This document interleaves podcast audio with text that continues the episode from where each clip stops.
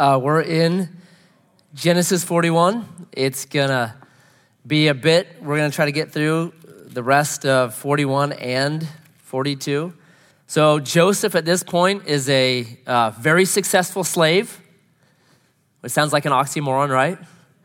But that's what he is. He's moved up. Uh, he's now in the, the prime minister spot. So, we pick it up Genesis 41 37. You don't remember what came before, Pharaoh had some bad dreams. His cupbearer remembers Joseph. Joseph comes out of prison. He interprets the dreams. He then tells Pharaoh, Here's my idea of how you save Egypt from the seven years of famine. You got to find a man that can do this. Pharaoh looks at Joseph and says, Hey, this is pleasing. So that's where we pick it up, verse 37.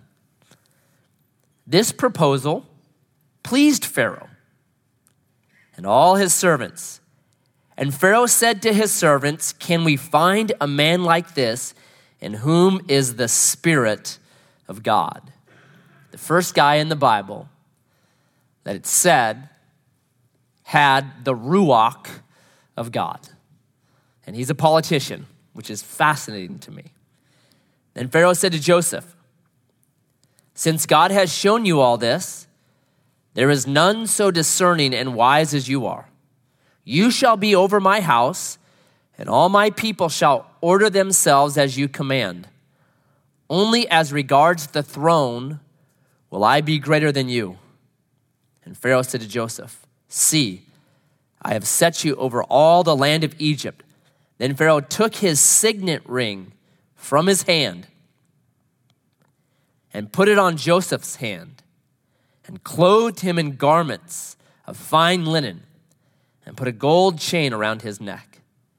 He made him ride in his second chariot, and they called out before him, Bow the knee. Thus he set him over all the land of Egypt.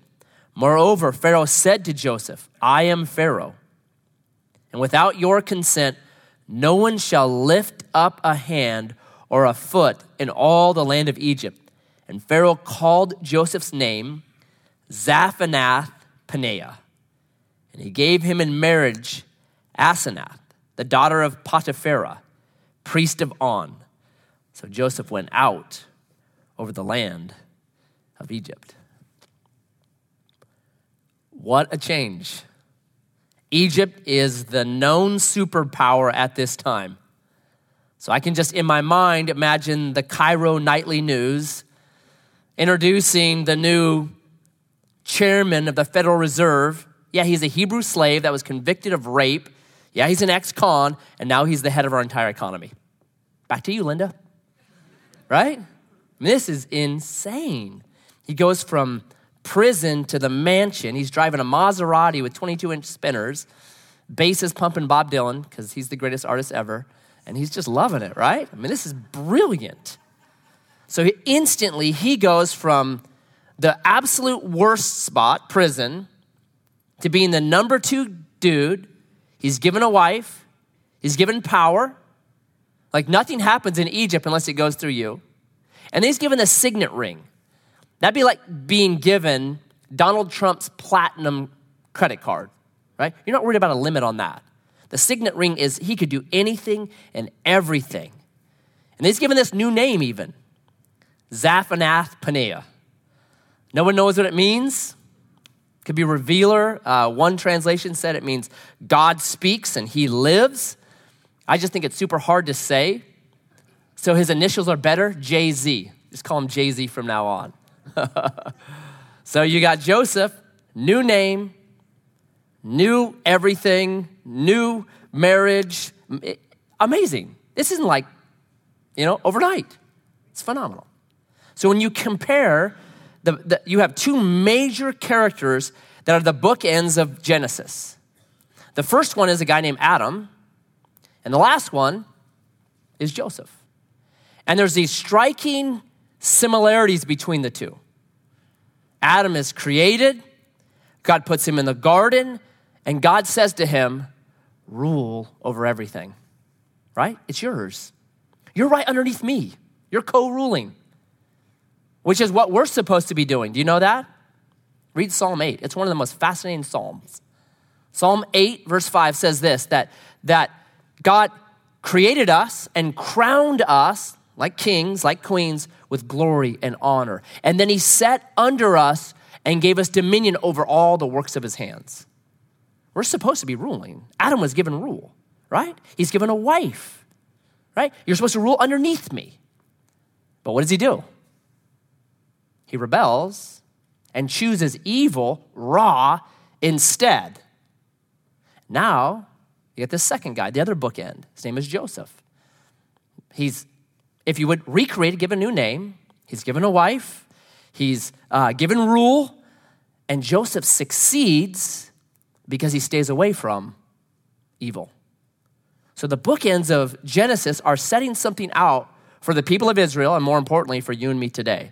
That listen, if you want to rule well, God's given you authority, He's given you spheres. If you want to rule well, stay away from ra and choose Tov. Do good, and you'll rule well just like Joseph. It's very New Testament, right? New name, new everything. It's very New Testament. So brilliant. So Joseph was 30 years old when he entered the service of Pharaoh, king of Egypt. And Joseph went out from the presence of Pharaoh and went through all the land of Egypt. During the seven plentiful years, the earth produced abundantly. And he gathered up all the food of these seven years which occurred in the land of Egypt and put the food in the cities. He put in every city the food from the fields around it. And Joseph stored up grain in great abundance, like the sand of the sea, until he ceased to measure it, for it could not be measured. These seven years are so phenomenally fat that they're bringing in all the bushels and bushels of wheat and grain, and it's so much that they just stop even counting it. How cool would that be? You've got so much money, you just stop counting it. I just throw it in. There are people like that in Grants Pass right now. Do you know that? We, we, we were talking with the bank, actually, someone else on our staff talked with the bank and uh, about building and that kind of stuff. He goes, I had a guy come in and he had a duffel bag full of a hundred grand and just said, Hey, could you deposit this? Just walking through Grants Pass with a duffel bag, 100 grand in it. You know why I think he can do that? Because he's got three like it at home. He's like, big deal, man. If I lose one of them, who cares? Like, it's crazy right now. How about in Klamath Falls? What was it on Friday? The drug bust? 400 grand in the car. I thought about that. I thought, what percentage of people do the policemen catch? 10%? One out of nine? I think that'd be high. So if it's one out of nine, then that means there's nine other people with like 400 grand in their car getting away. Like that is a hilariously huge amount of money. Crazy. Have you ever read about Pablo Escobar? Read about him. It's one of the most, you just, like, the amount of money Pablo Escobar dealt with is astounding. He was making $60 million every day. Every $420 million a week. Almost a half a billion dollars a week. Like he makes Apple look poor. There's this story where they're cold, and his son says, Yeah, my dad just started throwing money, burned $2 million to keep us warm. I'm cold. Should I go out and chop down a tree? Nah, just burn some money. Just throw, like, that's the thought process right there. They estimate with Pablo Escobar that he lost $2.1 billion to rats and just losing it. Man, where'd that 2 billion go? I don't know, who cares, right? I mean, it's like the numbers are staggering with him. That's Joseph, but it's legal. So Joseph's at that same level, but he's doing the legal business. He's got so much, he just stops counting it. It's a massive amount of money. So then, verse 50. Before the year of the famine came, two sons were born to Joseph. Asenath, the daughter of Potiphera, princess of On, bore them to him. Joseph called the name of the firstborn Manasseh, for he said, God has made me forget all my hardship and all my father's house. The name of the second he called Ephraim, for God has made me fruitful in the land of my affliction. The seven years of plenty that occurred in the land of Egypt came to an end, and the seven years of famine began to come, as Joseph had said. There was a famine in all the lands, but in all the land of Egypt there was bread. When all the land of Egypt was famished, the people cried to Pharaoh for bread. And Pharaoh said to all the Egyptians, Go to Joseph. What he says to you, do. So when the famine had spread over all the land of Egypt, Joseph opened all the storehouses and sold to the Egyptians, for the famine was severe in the land of Egypt. Moreover, all the earth came to Egypt to Joseph to buy grain because the famine was severe over all the earth. So Joseph now was a slave, prisoner, now he's prime minister and what does he do? Does he relax? Uh-uh. He's all over the place for seven years, traveling around. He is busy, and this is what he does. This is the basic of every single economy that's ever been successful. He does two things he produces something, and he saves some of it. That's economics 101 right there. You produce something, and then you save some of it. It's that simple. That's how successful people do it. They produce something and they save some of it. For some reason, we've lost that a little bit, I think, in the United States. If you recall at 9 11, when our economy went down right after that, uh, I was in the business world at that time. I remember going to New York City, getting a five star hotel right after, it was a couple months after we actually sold equipment to measure the pollution. So we're there. You get a five star hotel for 45 bucks. There's just nobody there. We're going to these really nice restaurants. Nobody's in them. It's just me and the sales guy. We'd just be like, man, this is crazy. So the economy was dumping. And then George Bush, our president at the time, came out, and this is what he said. He said, hey, if you're patriotic, here's what I want you to do. Remember that? Go out and go shopping. Do you remember that? That was the time I stopped allowing my family to watch the news. I'm like, I have four kids, four girls, man. Do not encourage them.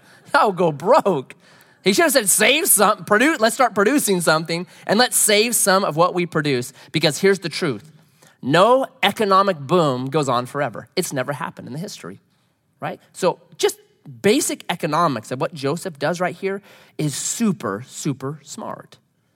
But what most people end up doing is when the economy gets better and things go better and you start going up, what do you do with your spending? You just go right along with it. Instead of one car payment, you have two car payments. Instead of that 1,400 square foot home, you move up to a 2,000 square foot home and have a little bit bigger mortgage.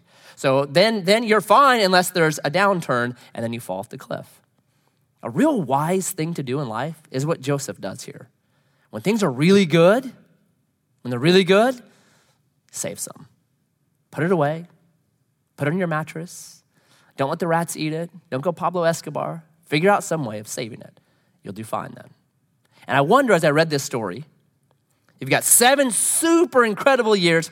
I wonder if Joseph was a little bit worried at year number eight.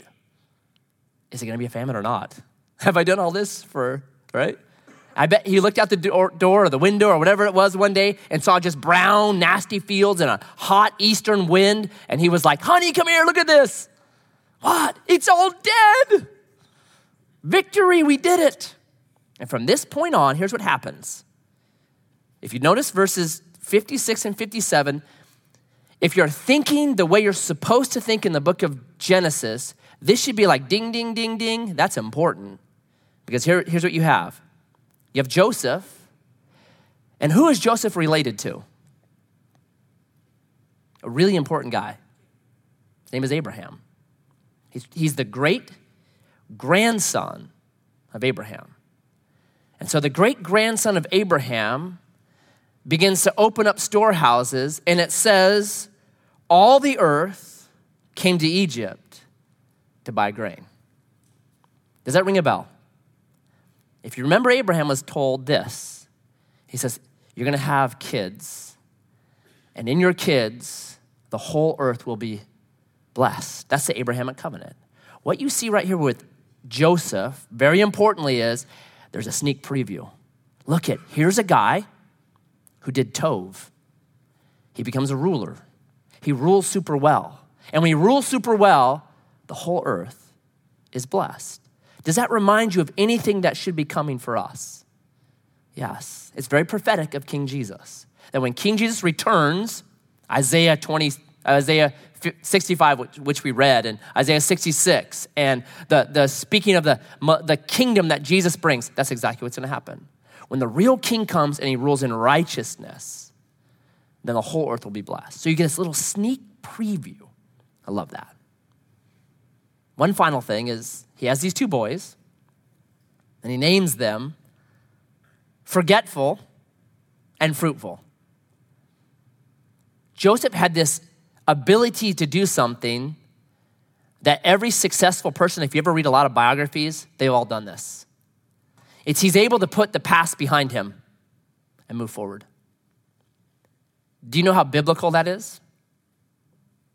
Philippians 3:14. Paul says this, this one thing I do. This one thing I do, I forget those things that lay behind. And Paul had a bunch of bad stuff to forget about. He had tried to kill Christians, possibly killed Christians. He had been standing there when Stephen was stoned, giving his approval of it. He had a lot of bad things to forget. He goes, This one thing I do, I forget those things that lay behind, and I reach forward to the high mark that God has on my life. I'm pressing for the mark of Christ in my life. That's exactly what Joseph does. He should have been sitting in a corner, like just, right? Traumatized. And instead, he's ruling and reigning the most powerful empire on earth. I love stories like that. Just on Tuesday, we had uh, a guy come in and speak to our staff. His name is Dell Fisher, I'll t- say his name. He works at Hidden Valley High School right now. He's just like this. He should be sitting in a corner just going traumatized. Because when he was three years old, his dad took him on his lap and committed suicide. And there's lots of, you know, that was in his, there, there, it's a Joseph story. And now he's just this brilliant, incredible man that loves and really is doing this, in, this mission work at Hidden Valley that just started this year. Like it's, it, there's a lot of potential to it. He, he, he did Philippians 3.14. That's, that's back there. That's back there. I'm going to reach forward to what God has for me right now. Philippians 3:14. That's what Joseph does. So now, 42, when Jacob learned that there was grain for sale in Egypt, he said to his sons, Why do you look at one another? Great dad right there.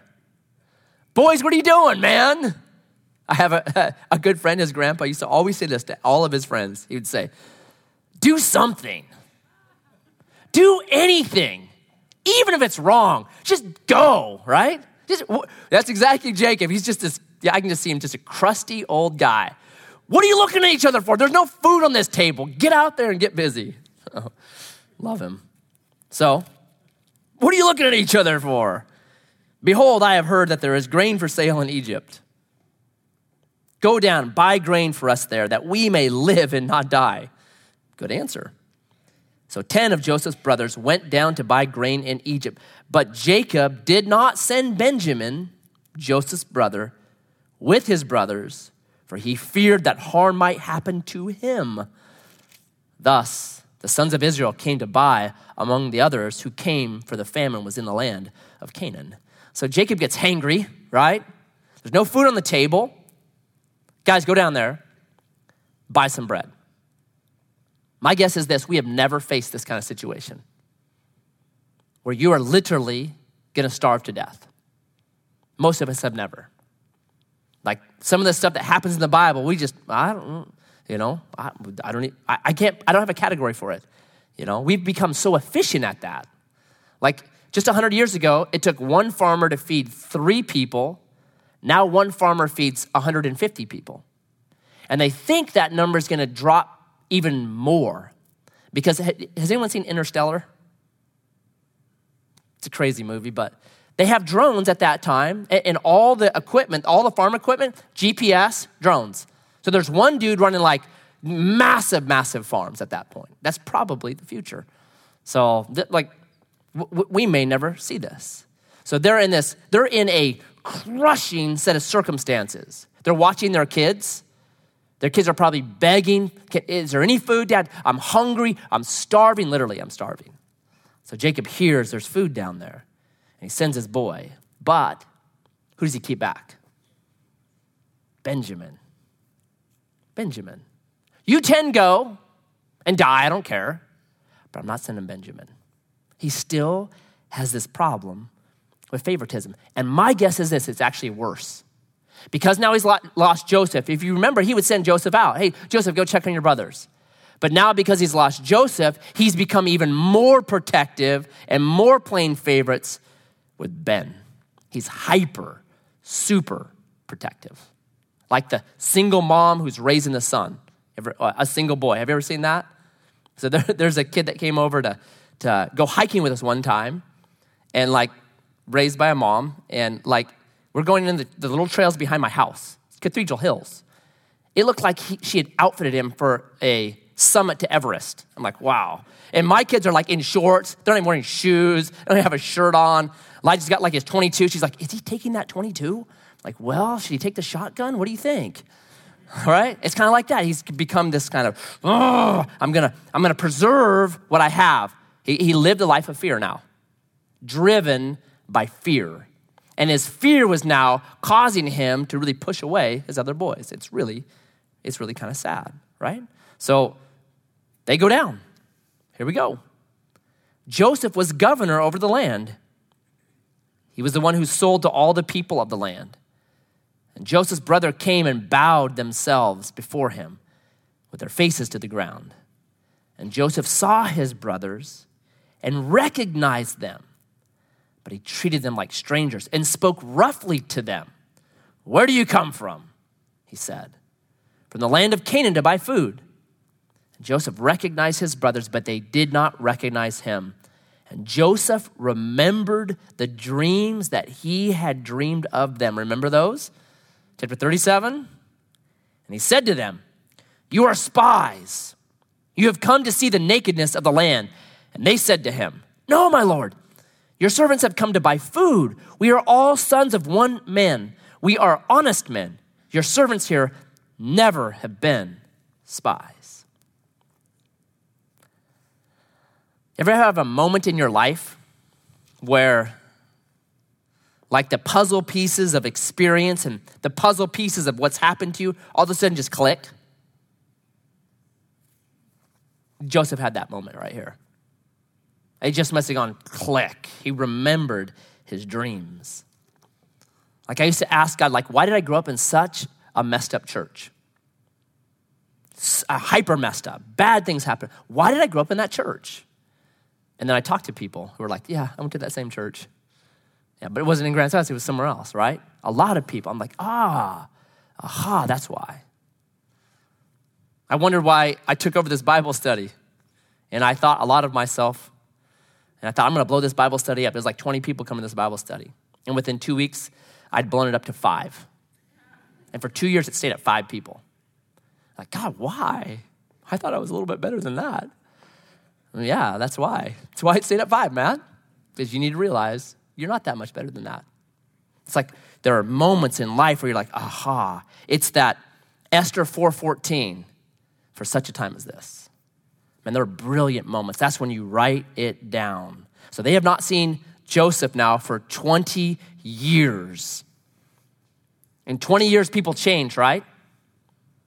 Unless you're Dick Clark, you're gonna age in 20 years especially if something dramatic has happened, like if you gain a bunch of weight or you lose a bunch of weight or you go bald.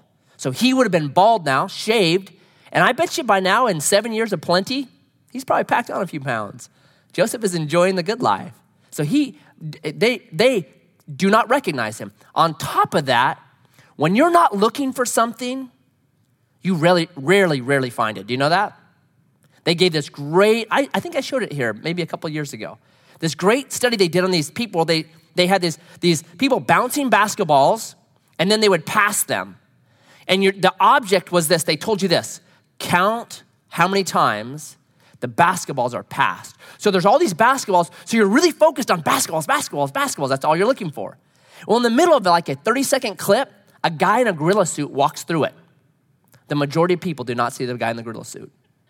Because you're so focused in on what you want to see that you don't see the very obvious guy in a gorilla suit. So these guys, if they're going to look for Joseph, where would they have looked in Egypt? The slums, right? They would never, prime minister, no way. So all this is going against them. They're not going to recognize him. They don't. And it appears like Joseph is a jerk to them, right? Speaks roughly to them. Here's the reason why. He wants to know Are my brothers still evil? Are they still full of ra? What's happened in 20 years with them, right? So, in this great reversal, he was in their hands, he was in the pit, his life was in their hands, they sold him out. Now it's reversed, they're all in his hands, and what's he gonna do? What's he gonna do to them? It's one of the greatest reversals. So he accuses them of being spies.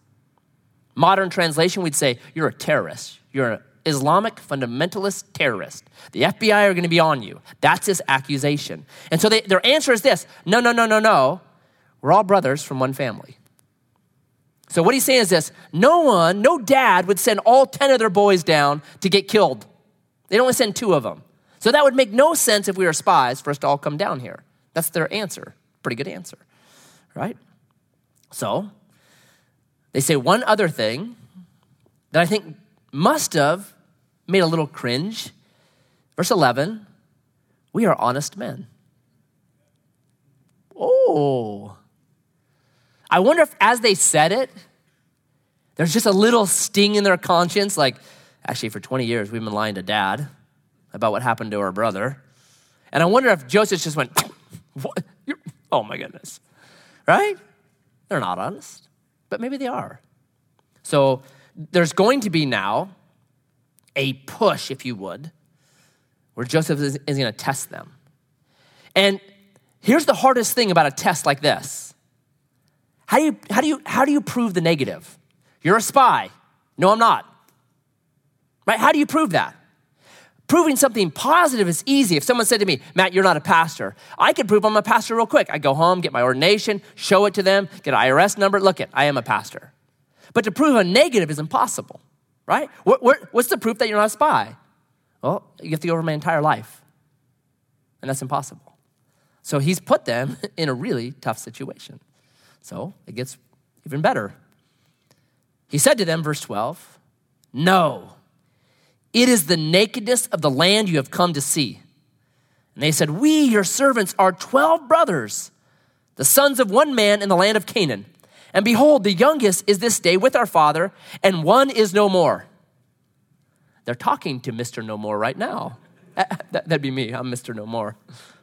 but Joseph said to them, It is as I said to you, you are spies. By this you shall be tested. But the life of Pharaoh, you shall not come to this place unless your youngest brother comes here. Send one of you and let him bring your brother while you remain confined, that your words may be tested whether there is truth in you, or else by the life of Pharaoh, surely you are spies. And he put them all together in custody, in prison, for three days. So, I'm gonna put you in prison, let you cool your jets, in fact, I'm to give you my room. You can just stay in my room down there for a little while. Imagine that, right? How many of us would have liked to have done that to our siblings at some point? So he gets to, and now he's going to he's going to squeeze them for the, really the next couple chapters because he wants to see what comes out of them. If I squeeze you, is ra going to come out? Is evil going to come out of you? Or something else going to come out of you? When you are really pressed in life, the real you comes out. And I have this saying when you squeeze oranges, you should get, if you squeeze, squeeze Christians, you should get Christ. That's how I know my faith is actually transforming me, is when I'm really squeezed and tested, what comes out of me? Because that's the real me. And either it gives me an opportunity to repent and say, Jesus changed me, or to rejoice and say, wow, I can't believe I've been changed. So he's going to squeeze them here.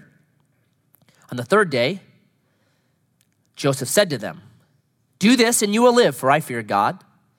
If you are honest men, big if, let one of your brothers remain confined where you are in custody, and let the rest go and carry grain for the famine of your households. And bring your youngest brother to me, so your words will be verified, and you shall not die. And they did so. Then they said to one another, In truth, we are guilty concerning our brother, in that we saw the distress of his soul when he begged us, and we did not listen. That is why this distress has come upon us. And Reuben, he's the firstborn, answered them Did I not tell you not to sin against the boy? But you did not listen. So now there comes a reckoning for his blood. Isn't that just like the oldest brother? I, love this story. Man, I told you, idiots.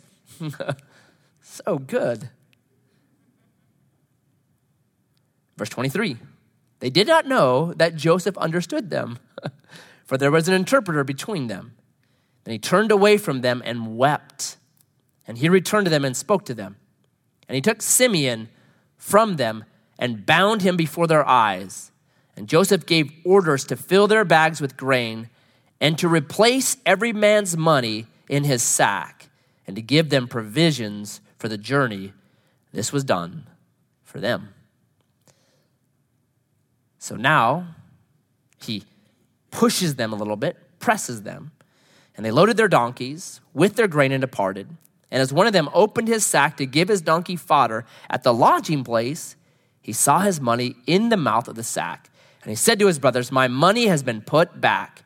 Here it is in the mouth of my sack. At this, their hearts failed them. And they turned trembling to one another, saying, What is this that God has done to us. Here's the test Will they exchange their brother, Simeon, for food? And the test is the same thing that had happened to Joseph 20 years earlier. They exchanged him for money. So now he's going to keep Simeon and see have you changed in 20 years? Or will you leave this brother here because you're really the same kind of people and you haven't changed at all. So once that's kind of put, that the brothers had this conversation in Hebrew, thinking that Joseph can't, can't understand them. And uh, you can see in them they've been carrying this guilt for 20 years. This weight, right? Bad things are happening to us because of what we did to Joseph 20 years ago. That's how guilty they feel when he begged us to let him go. I wonder if they had dreams where they'd wake up and they'd hear Joseph screaming as he was being drug off to Egypt. I wonder if when they went by Dothan, where he was in that pit, if they questioned and wondered what happened to him.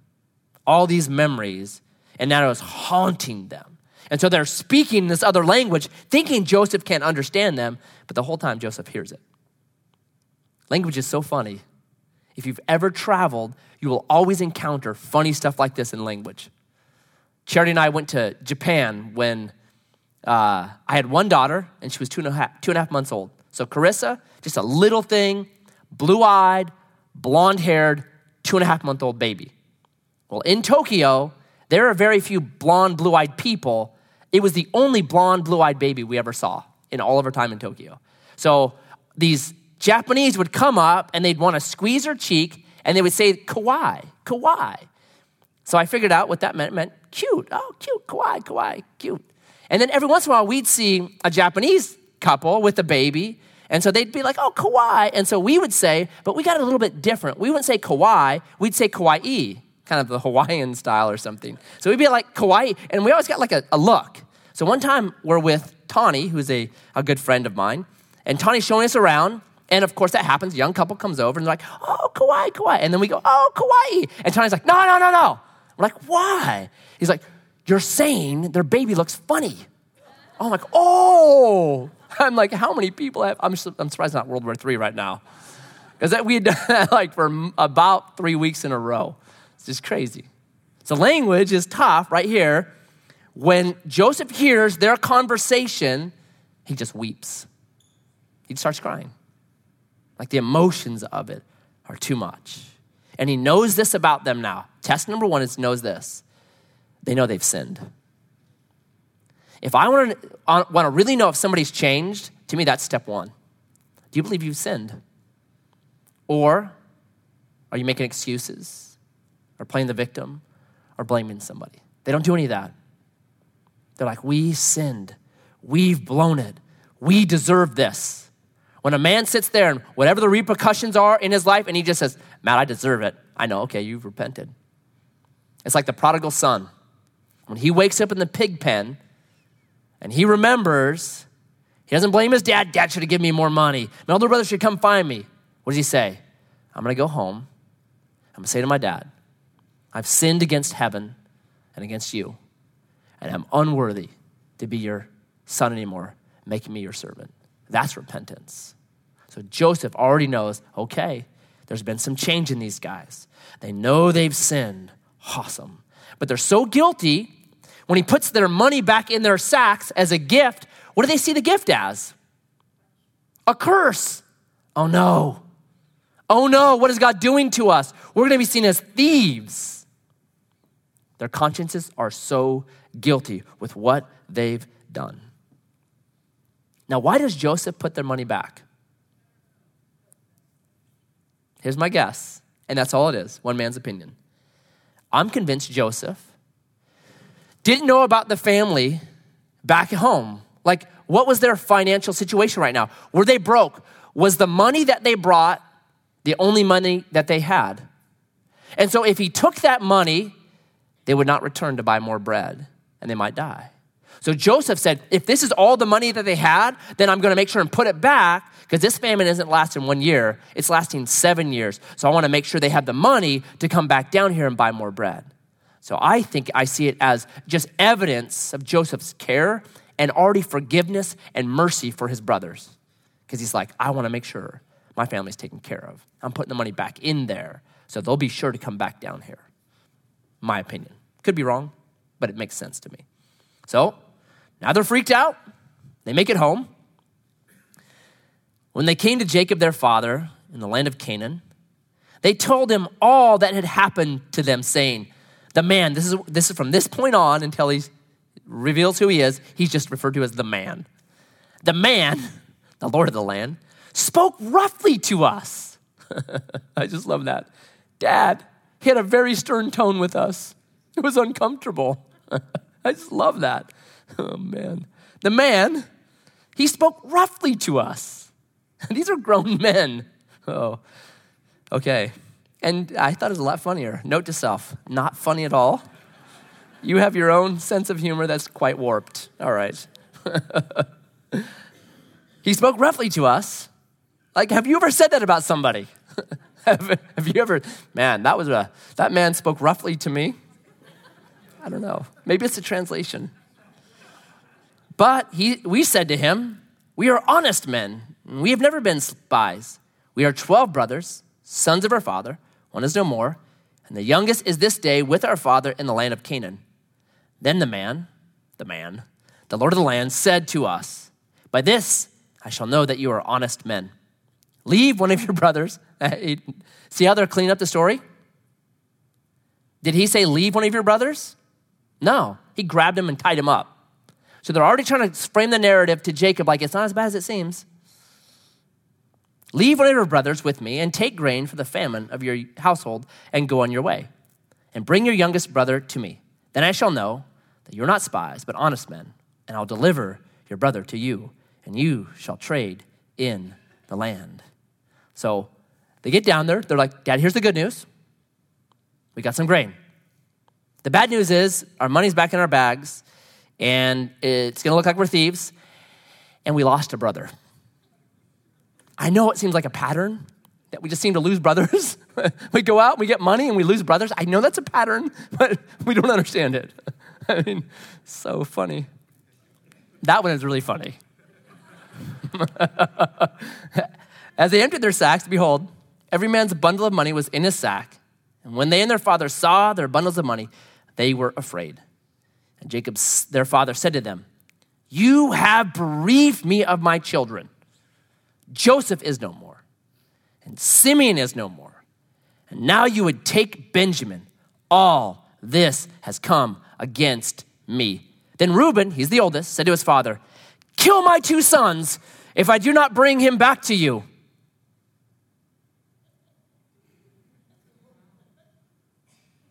If you have a very dumb person in your family, it's biblical. Is this the most moronic thing you've ever heard in your life? Hey, if your son gets killed, here's the solution kill two of your grandsons. Right? It's just like, Reuben. There are some people that should not talk. Reuben happens to be one of them. Put him in my hands, and I shall bring him back to you. But he said, My son shall not go down with you, for his brother is dead, and he is the only one left. If harm should happen to him on the journey that you are to make, you would bring down my gray hairs with sorrow to Sheol or the grave. Okay. In this text, we see three responses to hard times. And I think they cover how most people will respond to hard times. Response number one is the brothers. And their response is this God is getting us.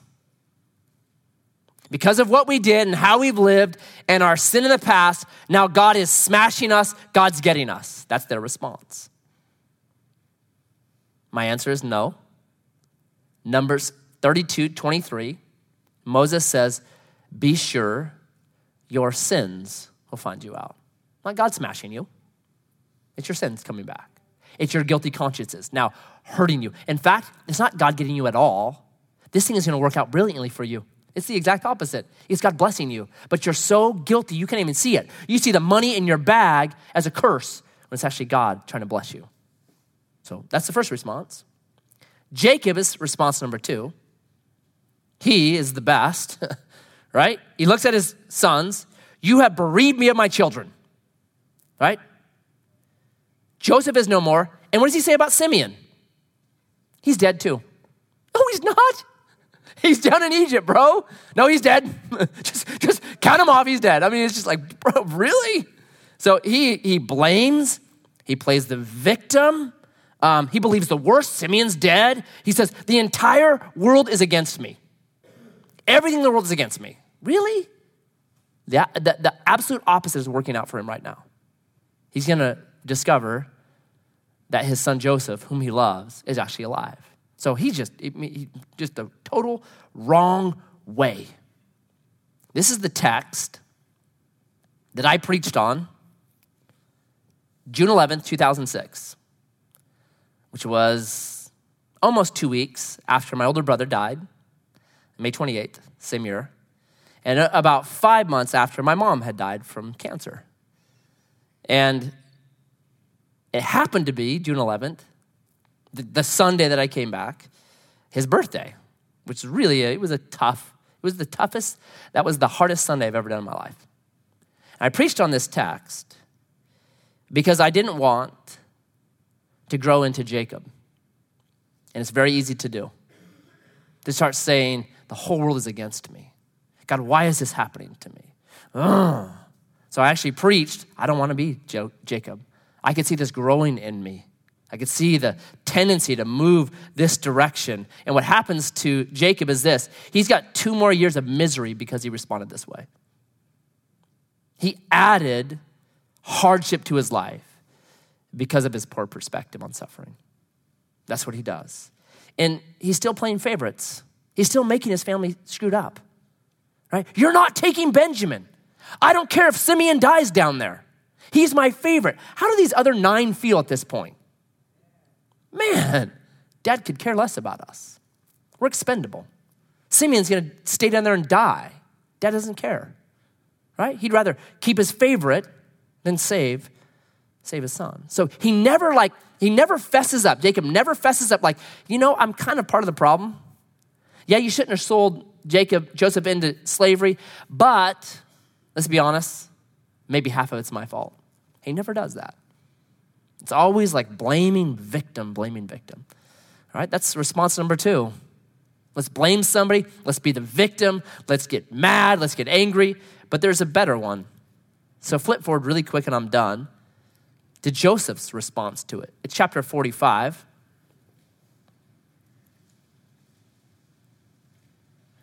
Verses 4 on down. And this is this is Joseph's commentary when he reveals himself to his brothers. This is what he says. Come near to me, please. And they came near. And he said, I am your brother Joseph, whom you sold into Egypt. It's your fault. You did that to me. And now do not be distressed or angry with yourselves because you sold me here. For God sent me before you to preserve life. For the famine has been in the land these two years, and there are yet five years in which there will be neither plowing nor harvest. And God sent me before you to preserve you for a remnant on earth and keep you alive for many survivors. So it was not you who sent me here, but God. And he has made me a father to Pharaoh, and Lord of all his house, and ruler over all the land of Egypt. Joseph's commentary is super simple. You sold me into slavery, ra. But God turned it into Tov to save many people. That's his commentary. If you want to do suffering well, do it like Joseph. Do it like Joseph. God, you can take whatever ra this is and turn it into Tov. And that's what I'm going to trust. And that was my message. I want that. I want that for all of us. That's how you suffer well. God, you can take the ra around me in Dale Fisher's life, and my life, and your life. And if I'll give it to you and allow you, man, you can turn it to something beautiful, which is the whole story to me of the Bible. That's the story. So, Father, this day, we give you thanks this Christmas for the unspeakable gift of your Son, the one who took the ra to give us Tov, the one who took evil to bring good. And I pray that each of us,